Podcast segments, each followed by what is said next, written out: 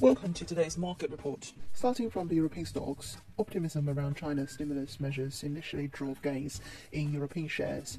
However, these gains eventually fizzled out. The pan European STOXX 600 index held steady, while Novo Nordisk's shares touched record highs. China's policy support for its struggling property sector also led to a rally in iron ore futures, affecting European miners positively. These developments are crucial for investors who are looking Uh, European markets as potential investment avenues. Moving on to the GBP USD currency pair, the British pound recovered from last Friday's low, trading at around 126.30. This recovery comes amid mixed US jobs data and a higher than expected manufacturing PMI. The likelihood of the US Federal Reserve maintaining its current interest rates for September remains high at 92%.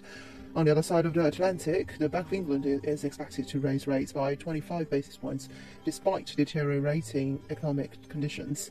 This adds a layer complexity and uncertainty to the currency pair's direction. Let's discuss euro dollar currency pair. The euro gained a modest 0.19% to trade at 107.92. This comes as US market remained closed for Labor Day and ECB President Christine Lagarde's comments failed to stir volatility. Mixed US employment data and a higher manufacturing PMI led to reduced expectations for US interest rate hikes, keeping September odds at 93%. Above all, today European stocks are influenced by China's economic policies. The GBP-USD pair is navigating through mixed economic data and the central bank policies, and the euro-dollar pair remains relatively stable amid a quiet Labor Day and non-committal comments from the ECB officials. Investors should closely monitor these developments as they offer valuable insights for both short-term trading and long-term investment strategies.